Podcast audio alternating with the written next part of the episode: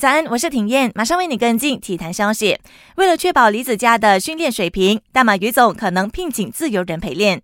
随着大马于总在二四计划中割爱宋俊阳后，大马于总开始担心，这可能会让我国一哥李子嘉面对男单陪练水平不足的问题。有鉴于此，大马于总可能会考虑引进自由人担任李子嘉的陪练。教练总监黄宗汉表示，要是一切安排妥当，可能是刘国伦和伊斯干达当李子嘉的陪练。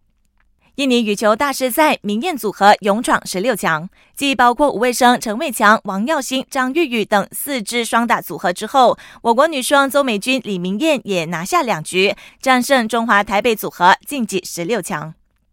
英足总杯第三轮重赛继续，曼联凭借马塔挑射破门，最终一比零小胜狼队，晋级第四轮。可惜拉什福德因伤下场，队医会在未来几天检查他的伤势，能否出战下星期一与利物浦的英超关键战成了疑问。